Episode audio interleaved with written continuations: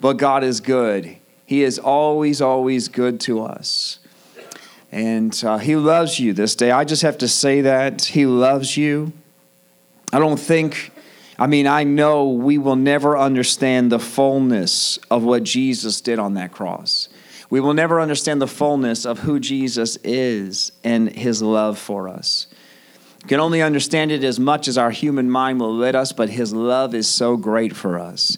We should never ever get used to, oh, yeah, His love. I know about His love. I know about the cross. I know about the blood. We should always, always stop and just take a moment and really think about what that means. To the best that we can, we really can't fully understand, but His love is so great for us. He sent His only Son to die for us. He is so good. And I just want to encourage you this day on this Christmas. I believe the Lord has given us a message today. And I just pray, Holy Spirit, that you bring it. Holy Spirit, you speak your message today. And I just want to just turn to the Christmas story, the first Christmas. Just want to turn and I want to read a few verses. We can find that in the book of Luke. It's in the book of Luke. And I just want to just say first, in chapter 1, the book of Luke, chapter 1, it was prophesying about John the Baptist. And John was going to begin to preach a message in his life.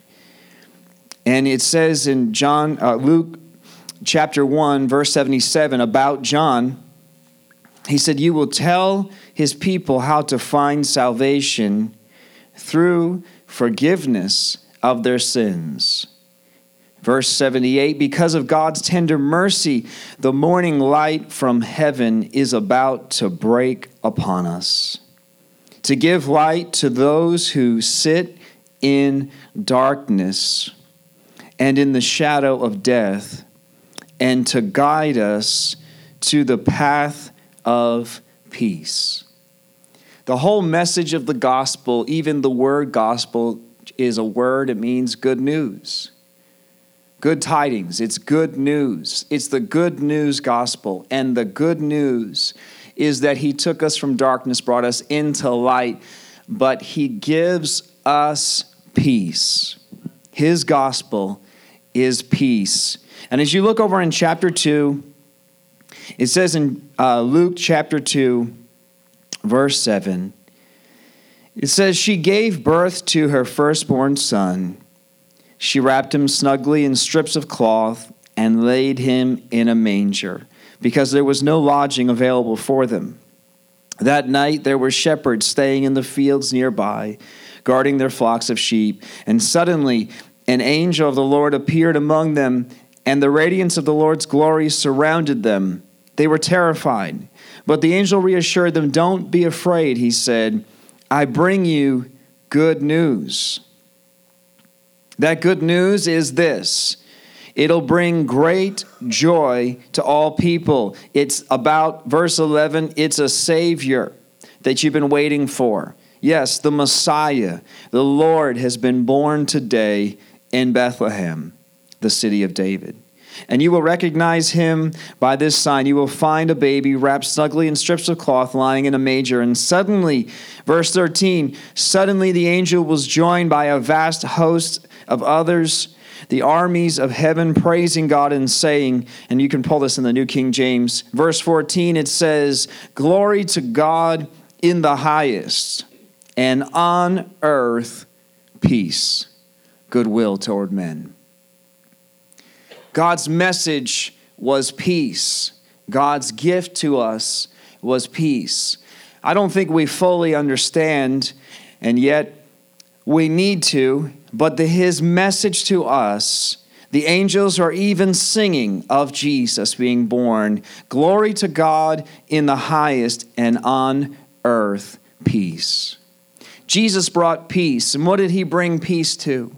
What was the peace that he brought? Peace that He gave us is not you being relaxed. It's not you being able to breathe big, deep breaths. it's not sitting on the front porch with lemonade. I mean, we can have visions. We all have pictures of what a peaceful date is to us, right? Maybe peace for you is running up a mountain. But that's not the peace he's talking about. There was a peace that he made, a peace treaty, a peace agreement. He made peace between us and God.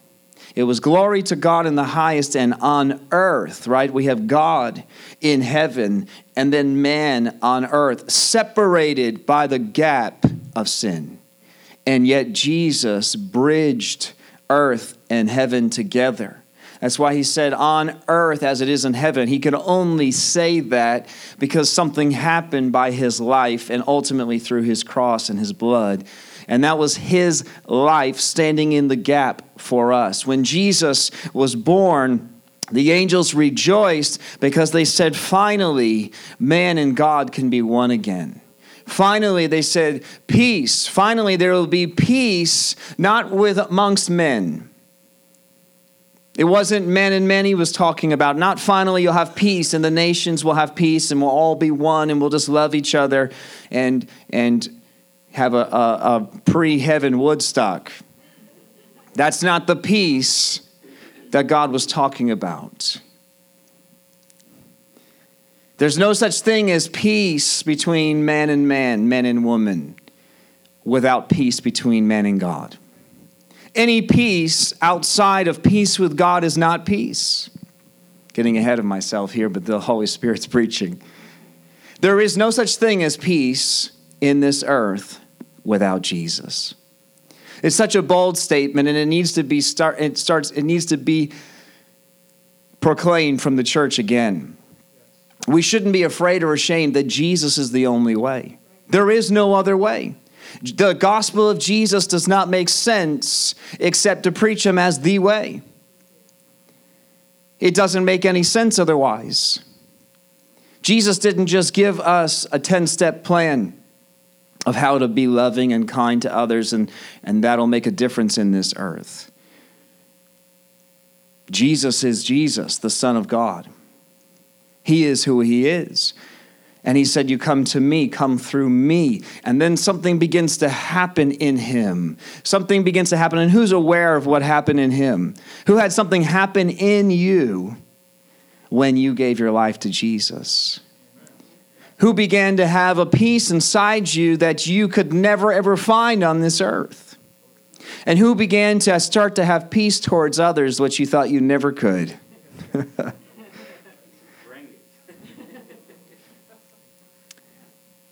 the peace that he was talking about was peace with man and God. And when we have peace with man and God, then the earth can have peace. We won't find peace with everyone on this earth. It's a very sad statement, it's a blunt statement, and I hate to say that on days before Christmas, but it is the truth, and you need to be aware of that. But it didn't deter Jesus, did it? Did it, did it deter Jesus? Did Jesus, did his message ever change from love? Did his message ever change from peace, even when they hurled accusations at him? And even when they mocked him? Even when they beat him and put a crown of thorns on him? And, and, I, and I'm giving you your Easter sermon because Christmas is about Easter. Jesus came for one purpose. And I love that we can tell him happy birthday. Doesn't matter, guys, when he was born, if it was now or it was July 2nd. Doesn't matter what the date is, we celebrate the birth and we just say, Happy birthday, Jesus. We just give you glory and thank you for coming. But he came for one purpose. He did not come for himself, he came for us. And that cost was his death. But he brought peace to us that we can have only in Him. In the book of Acts, chapter 10, verse 34, it says, Peter replied, I see very clearly that God shows no favoritism. In every nation, everybody say out loud, in every nation. That's every nationality, that is every culture, that is every person, every people, it is whoever, wherever. There is no one greater or lesser to God than everyone else. God shows no favoritism, but he says, in every nation, he accepts those who fear him and do what is right. This is the message of good news for the people of Israel that there is peace with God. Everybody say, peace with God through Jesus Christ, who is Lord of all. There is only peace through Jesus Christ. There is no such thing, and I'm sorry to be redundant about this, but I must say it again. There is no such thing as peace without Jesus. It is only temporary and it's only a facade. We've had peaceful moments in our lives with and without God, but they were only an earthly, temporary peace.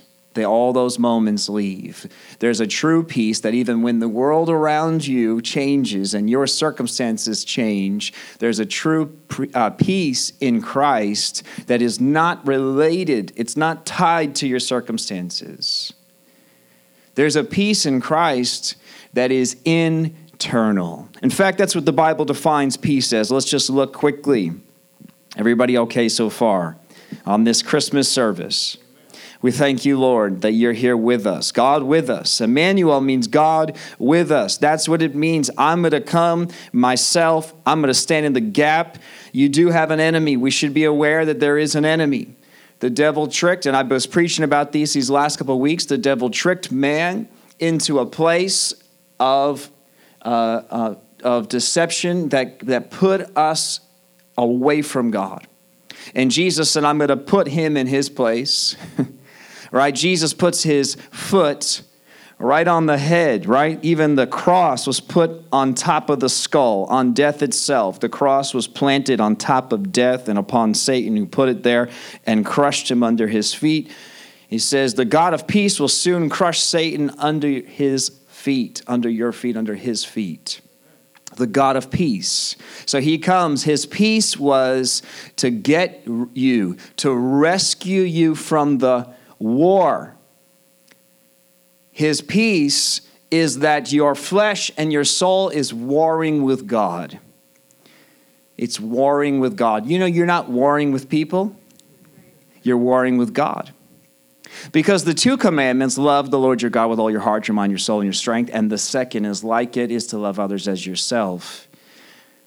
If we're loving God, we love people if you are warring with people, you are warring with God. We're not really fighting against people, and there's more depths to that. I don't want to get into that today, but you know the verses.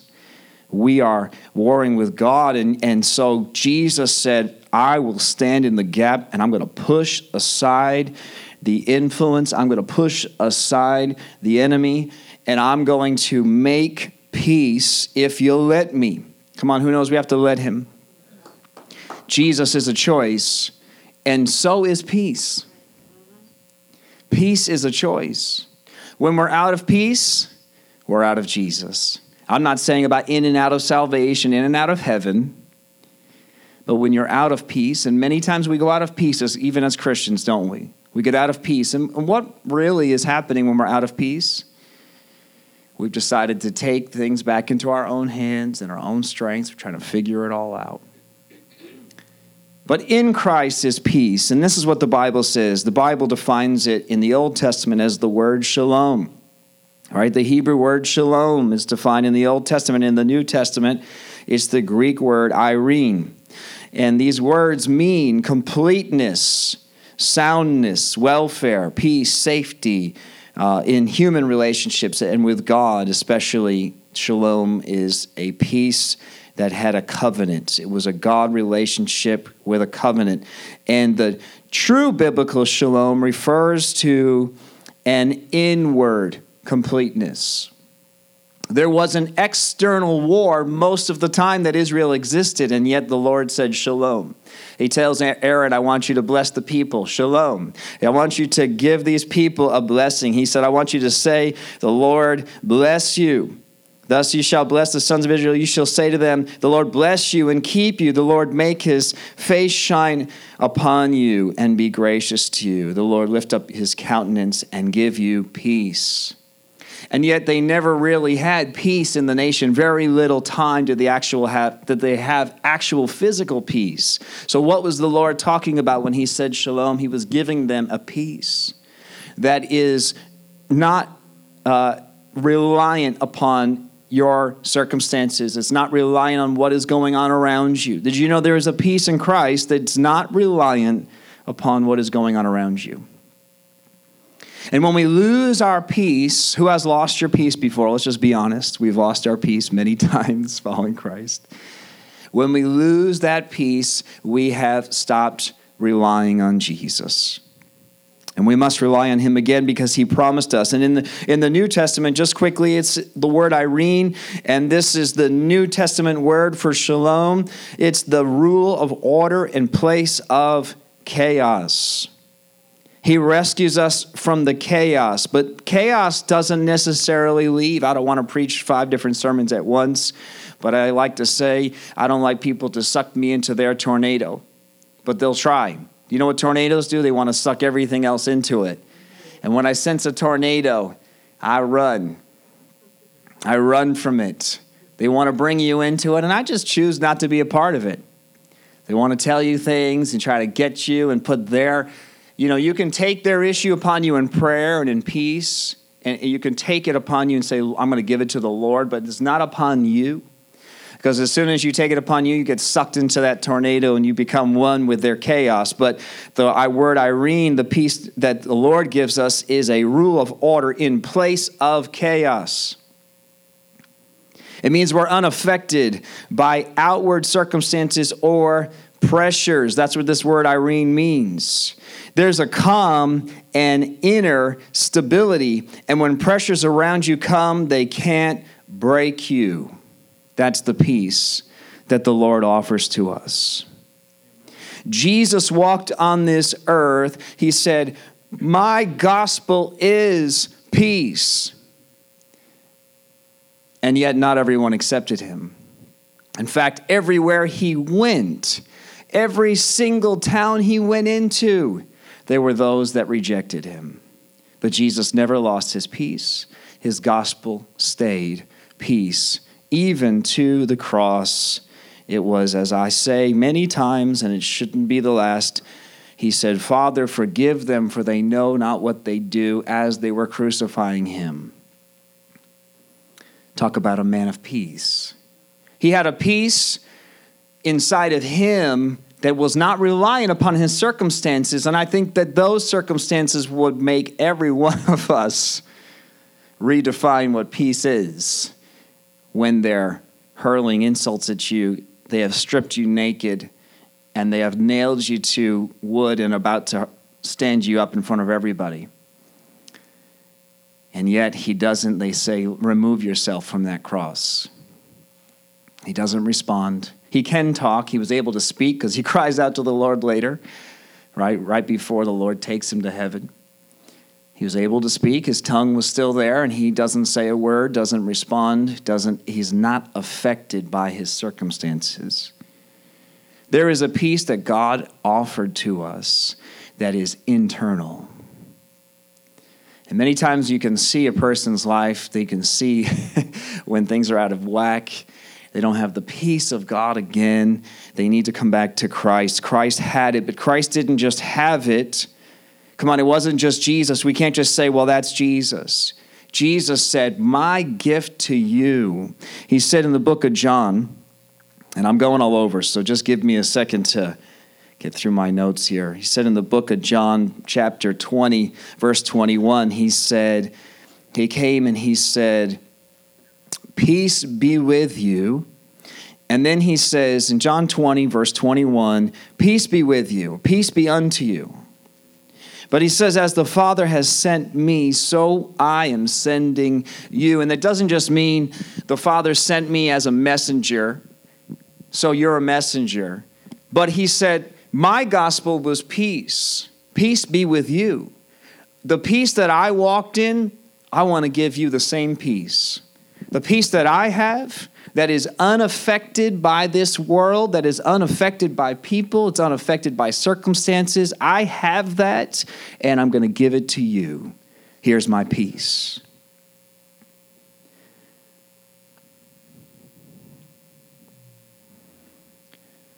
God is good, isn't He? Always, all the time.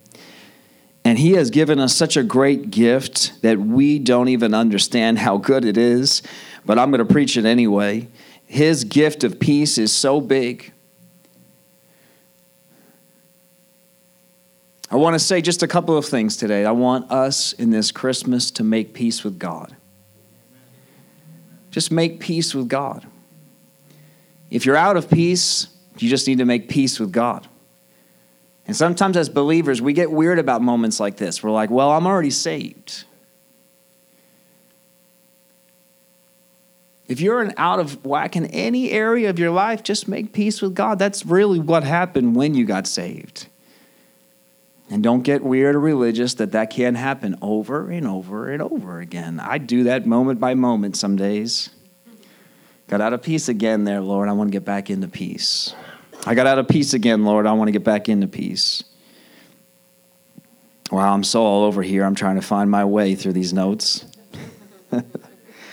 Thank you, Lord.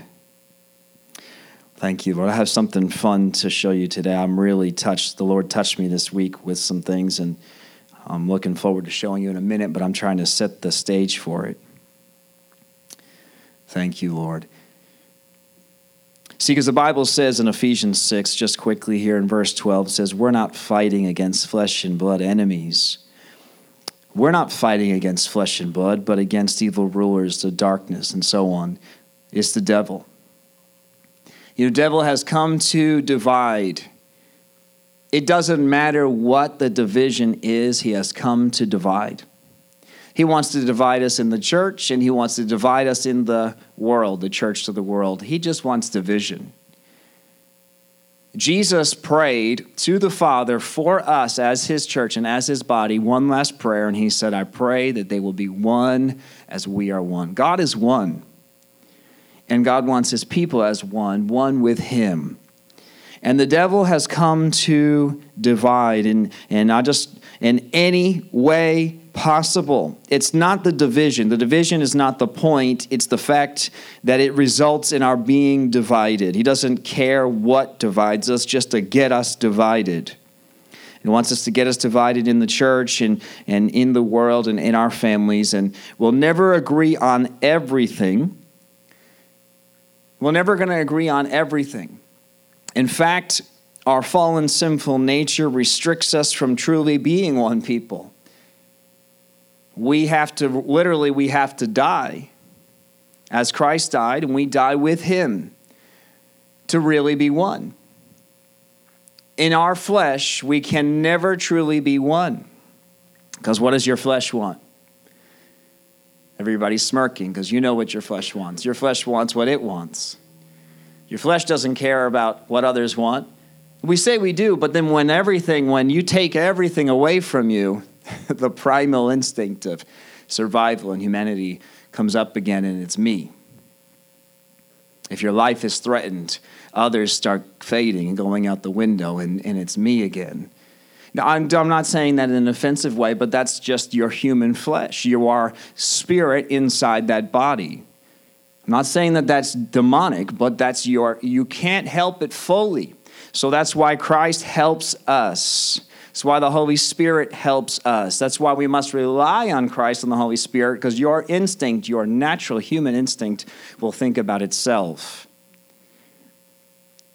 But we thank you, Christ, that we just keep denying self and denying flesh, and we look to Him and we trust in Him. And when we realize that the enemy is really the devil, it's not people, and that he's just trying to get us divided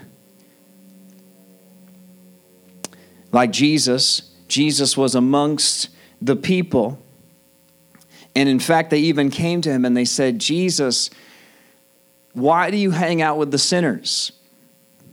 Why are you hanging out with all those sinners? And Jesus said, I came for these sick people. They're sick, they need a doctor. I'm here for them. It's the reason I came. But Jesus never, ever compromised and became like them. But meanwhile, he didn't hate them, but loved them.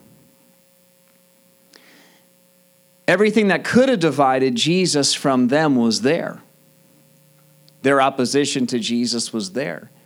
The, the wall between Christ and Jesus was there. The opportunity to be divided was there, but Jesus chose to not be divided. In fact, those that should have been one with him were dividing themselves against him. Amen. Is this making any sense today? Merry Christmas, by the way.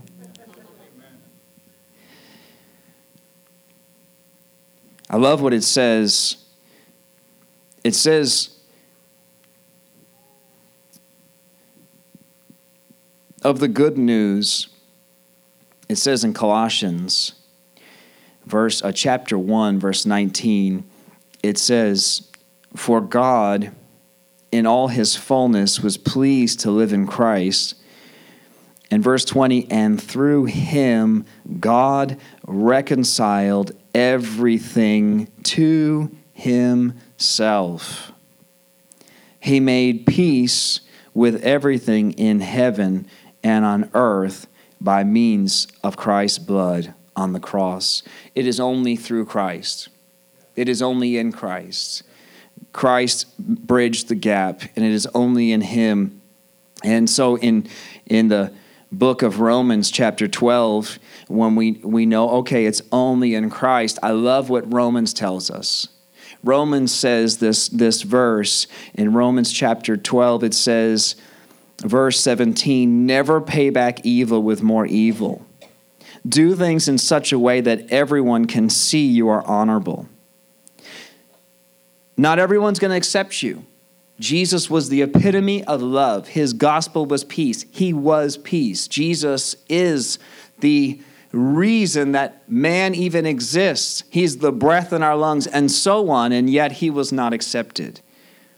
But it says this amazing verse, and this will free you. Who wants to be freed? Who wants to have peace and, and be free in the peace that God has you in?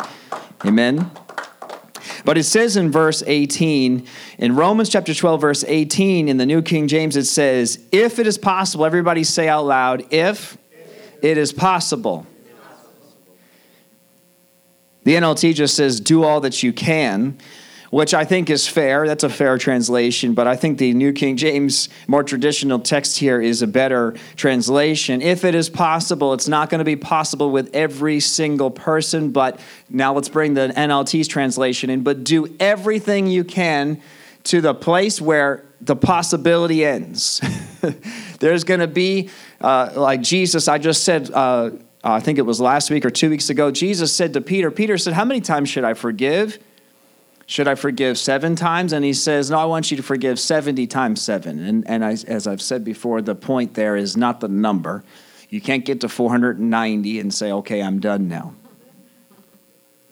But you must keep forgiving and forgiving and forgiving and forgiving and forgiving. I mean, like when we get to war as Christians, it, it better be, when I say the last resort, you better be dying before we get to war as Christians. His gospel is peace. War is a part of the life we live in. And what I want you to know is it's not God's war, it's not God's war, it's not God's world. That's not God. God is peace. Adam and Eve walked in peace with God. But there's an enemy that wants you warring with God, which then just makes us war with everyone and everything. Even yourself. Who wars with yourself? Maybe even more than other people.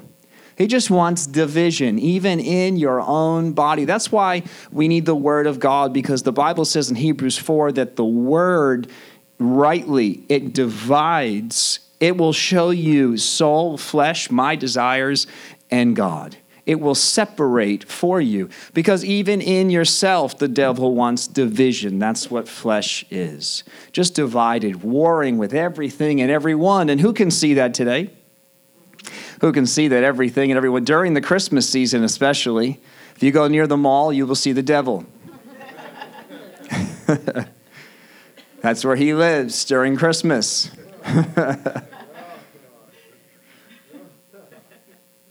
It's like, hey, that's fine. That stop sign's apparently just for me.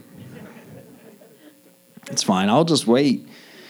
I didn't realize it was if you stop, I, I stopped with you. So two get right two per stop sign now.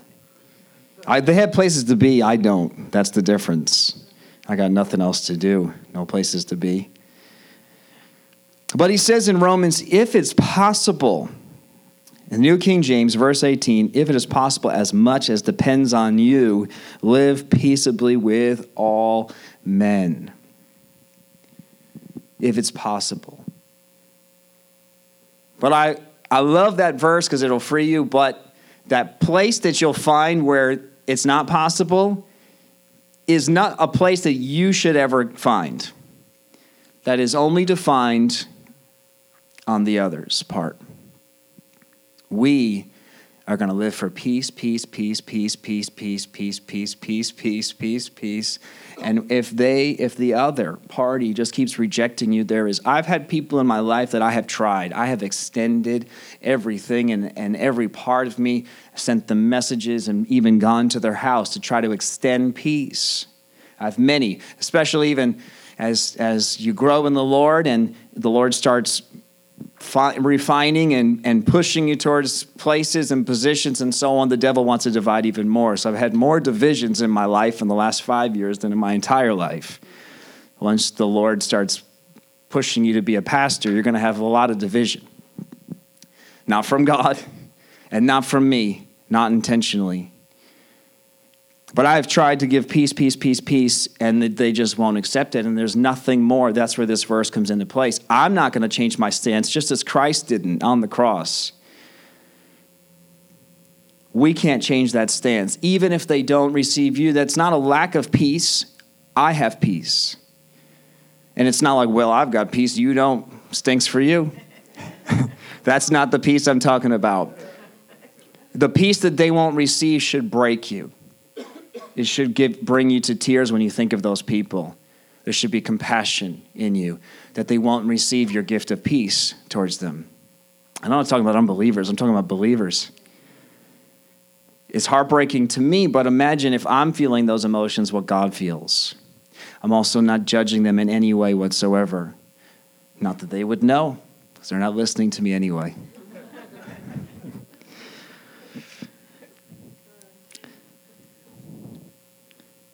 But it continues in Romans 12. It says, verse 19 Dear friends, never take re- revenge. Leave that to the righteous anger, anger of God, anger. Leave that to the righteous anger of God, for the scriptures say, I will take revenge. I will pay them back, says the Lord. Instead, everybody, come on, let's read these verses out loud. If your enemies are hungry, feed them. If they are thirsty, give them something to drink. In doing this, you will heap burning coals of shame on their heads. It's okay that we didn't say it in, in unison. That's fine. Don't let evil conquer you, but conquer evil by doing good. The peace that God gave us is the peace that Jesus had. We need to understand that. It's not a human peace. It's not a peace like this world. His peace was not reliant on your peace. You, as in the unknown, not you in this church. My peace is not relying upon your peace. I'm going to walk in peace whether you want to walk in peace with me or not. I'm going to choose peace. And I want to bring us to that verse. Jesus said it actually just as plain as that. He says in the book of Matthew, chapter 5, verse 9. And you can bring this up in the New King James. He says, Blessed, everybody say, blessed are the peacemakers, for they shall be called sons of God. I love the Beatitudes. Who loves the Beatitudes? Matthew 5, and just goes through the blessings of God. You're blessed if you're this, you're blessed, blessed, blessed, a blessed people by living a certain way, by acting a certain way, by being a certain way towards God, and so on. There's some blessings in this list for us.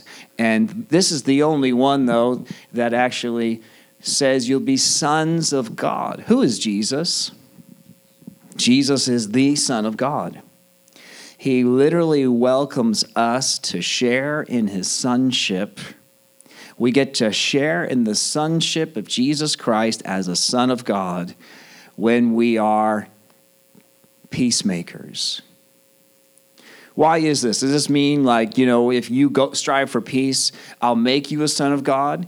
I don't believe that that means that. I mean, I think he means you. The, they're the same at once, and only God can do that. It's not strive for peace. You'll be a son of God, or you're a son of God, and then you'll have peace. It's this. It's this thing that can only happen in God. It's like I'm in God which makes me a son, which makes me have peace. I have peace because I'm a son of God. I'm a son of God because I've made peace with God. But he says, Blessed are the peacemakers. The peacemakers. In the book of James, chapter 3, it says, And those who are peacemakers will plant seeds of peace and reap a harvest of righteousness. God tells us clearly in His Word that He is peace that He's given us the gift of peace. I mean, I could go on and on, which I'm not going to, about His peace. It's been given to us, it's in us, and then He asks us to give it. See, firstly, we must have it. That's why in Philippians 4, verse 6, it says, Don't worry about anything, instead, pray about everything. Tell God what you need and thank Him for all He's done. Then you will experience God's peace which exceeds anything we can understand. His peace will guard your hearts and minds as you live in Christ Jesus. As we live in Him, as we keep giving us to Him, we keep giving all of us, there is a peace that comes. Who has had a peace come when you abandoned more to Christ? And who finds more peace when you abandon more to Him? And as I've been saying throughout this sermon, I'm going to say it again. If you are lacking peace, then there is something in your life that you are holding back from God. That's the blunt truth of it. Even if that is a fear of death, then you are not fully abandoned to say, well, what is death? There is no such thing as death. If I'm worried, I'm out of peace because I'm in worry. Well, that's just telling God I don't trust you. I don't trust that you're the one that literally made me from the dust and breathed your own spirit into me. And everything I do and everywhere I go and everything I touch and everybody I'm with is from you and made by you anyway. And yet I'm in worry. We just thank you, Jesus. Jesus is here, isn't he? God with us. He's here today. Devil just wants to divide, and he's not gonna, it's not gonna work, is it? He's not gonna divide us needs to be said right now. Maybe it seems out of place for you, but the Holy Spirit needs to say that devil's not going to divide us. We are one in Christ. Thank you, Lord. We have been given new minds, new hearts. We live in Christ. And then in verse 9 it says, "Keep putting into practice all you learned and received from me. He's telling them, listen, everything that you that I've been encouraging you to do, to give it, keep giving it all to God, and, and that's living for God. You're also going to be loving people. And he says, then the God of peace will be with you. So we see that the word gives us this. It says that the word gave us peace, so now we can give peace. And in fact, the Bible says in Ephesians, the book of Ephesians, chapter 2, it says in verse 14, For he himself our peace. Actually, we have the Amplified on there. Let's pull up Ephesians 2, verse 14. It says, For he himself is our peace. Jesus is our peace, our bond of unity and harmony. He made us both Jew and Gentile. This is this is to basically the Lord just wiped the slate clean. It doesn't matter who you are, what family you were born in, it doesn't matter how you were raised, it doesn't matter what you were taught. It was everybody on the entire earth has been brought together in peace, one body. He's broken down, he's destroyed, he's abolished the hostile dividing wall between us. The devil came and put walls and divisions between us. Sin put divisions between us. Our own greed and envy and jealousies and all the stuff of the flesh that comes from, from being outside of God put up walls in every single way that it could. And yet the Bible says that Jesus came as peace and he came to destroy. He came and he broke down those walls between us. And he says, by abolishing in his own crucified flesh. Jesus did it in his own flesh. He was crucified for us, and he called the law and the decrees and so on that he might create in himself. He crushed it, he annulled it, so that in himself, one new man in Jesus, there is only oneness. We're talking about coming together, being one. The world wants to be one. The devil's trying to create his own one world system outside of God. It's not going to work. It doesn't work. Because what it's going to do is just certain people in power, and, t- and then there's tyranny, and we've seen that try to come in our, in our world wars. People try to come up and unite and create their own worlds and get rid of this nation, get rid of this people, and it doesn't work. There's only one in Christ. There's there's only been one through Christ. I'm saying this redundantly because this is the gospel. This is the good news that Jesus came to bring peace. He brought peace to us. He brought, brought peace to us. But the peace that gets rid of the divisions is only in Him. We make ourselves right with Him, and then we become one with each other. It's one new man, so making peace. Jesus created peace. He created peace. He created peace. It says he designed, verse 16, to reconcile to God both Jew and Gentile united in a single body by means of his cross, thereby killing the mutual enmity and bringing the feud to an end. Jesus brought that war, that feud to an end that war between us, that war between us and God, he put it to an end. And it says he came, verse 17, and preached the good news, that glad tidings. That's the good news. This was his message, his message to everybody on the earth. There is no nation, there is no greater, there is no lesser. All of it, all of it has been annulled. All the old has been annulled. Doesn't matter who you are and how you were raised, it is only through Christ that we will find peace, and that peace will bring us together. Thank you, Jesus. John 10:10 10, 10, The thief's purpose is to steal, kill and destroy, but my purpose is to give them a rich and satisfying life. Jesus is peace. He is the only peace. He is peace. Anybody got it? like I said, sometimes we hear things, though, we, we hear them like, oh, yeah, I know that. I know that. It just needs to be said. Peace on earth. The world puts peace on earth in front of their Christmas displays, but they don't they're not including Jesus. They're talking about a facade, something that's not real. It's only in Christ. Jesus is the only thing that can unify us. It is the only thing. And you, this is the heart of the message, you have that within you. If you have made peace with Him, if you have made peace with Him, then now you carry the same gift of peace within you for others and that is the only thing they need. You don't need to give them anything else, you just give them Jesus. And that doesn't mean they're going to accept you. But that's all that you can do. That's all that, if that's all that Jesus could do, then that's all that Jesus is asking of you.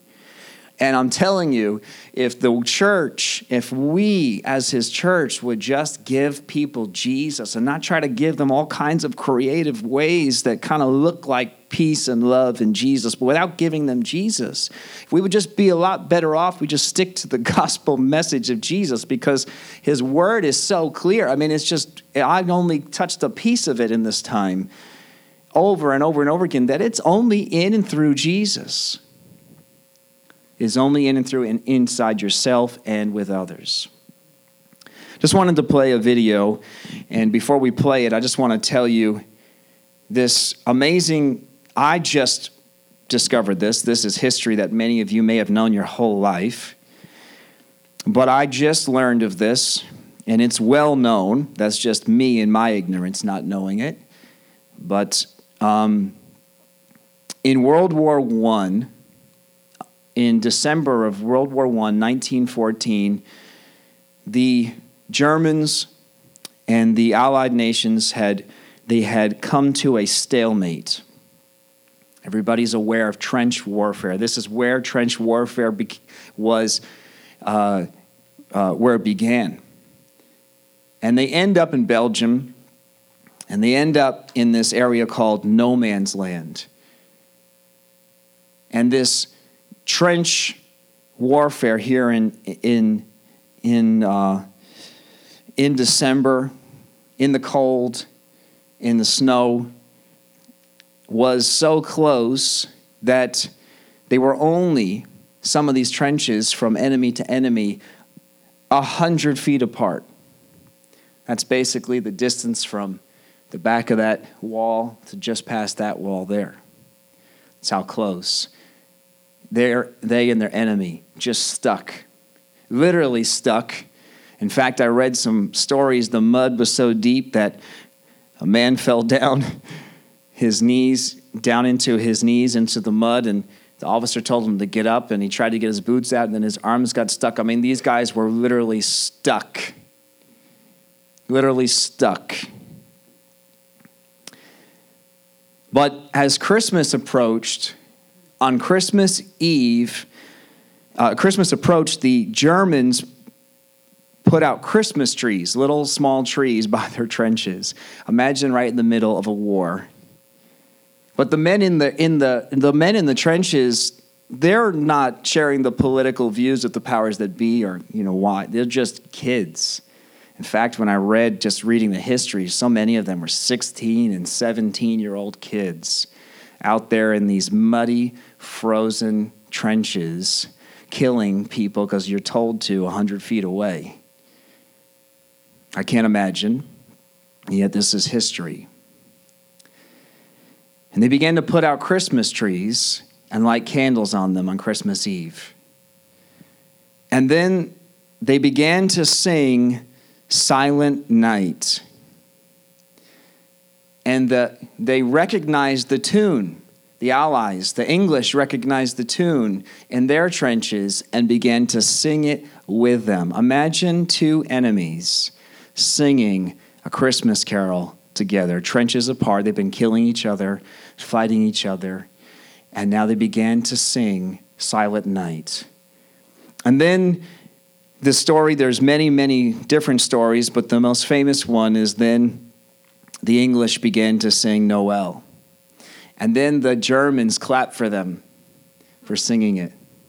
And they began to exchange these songs back and forth until finally, um, on Christmas morning, they came out of their trenches with their hands up and they met in no man's land and shook hands and exchanged gifts and gave each other haircuts all the needs that were that were you know that they weren't able to take care of. They literally in fact the english i was reading they had the they had the the worst side because they were downhill so they were actually in waters they had trench foot and everything. So they weren't able to get out. You lifted up your head a sniper would kill you. So this relief on christmas day they came out. And in fact the story goes that they even um, exchanged buttons and exchanged cigars and candy or whatever they had, and even played soccer together for one day.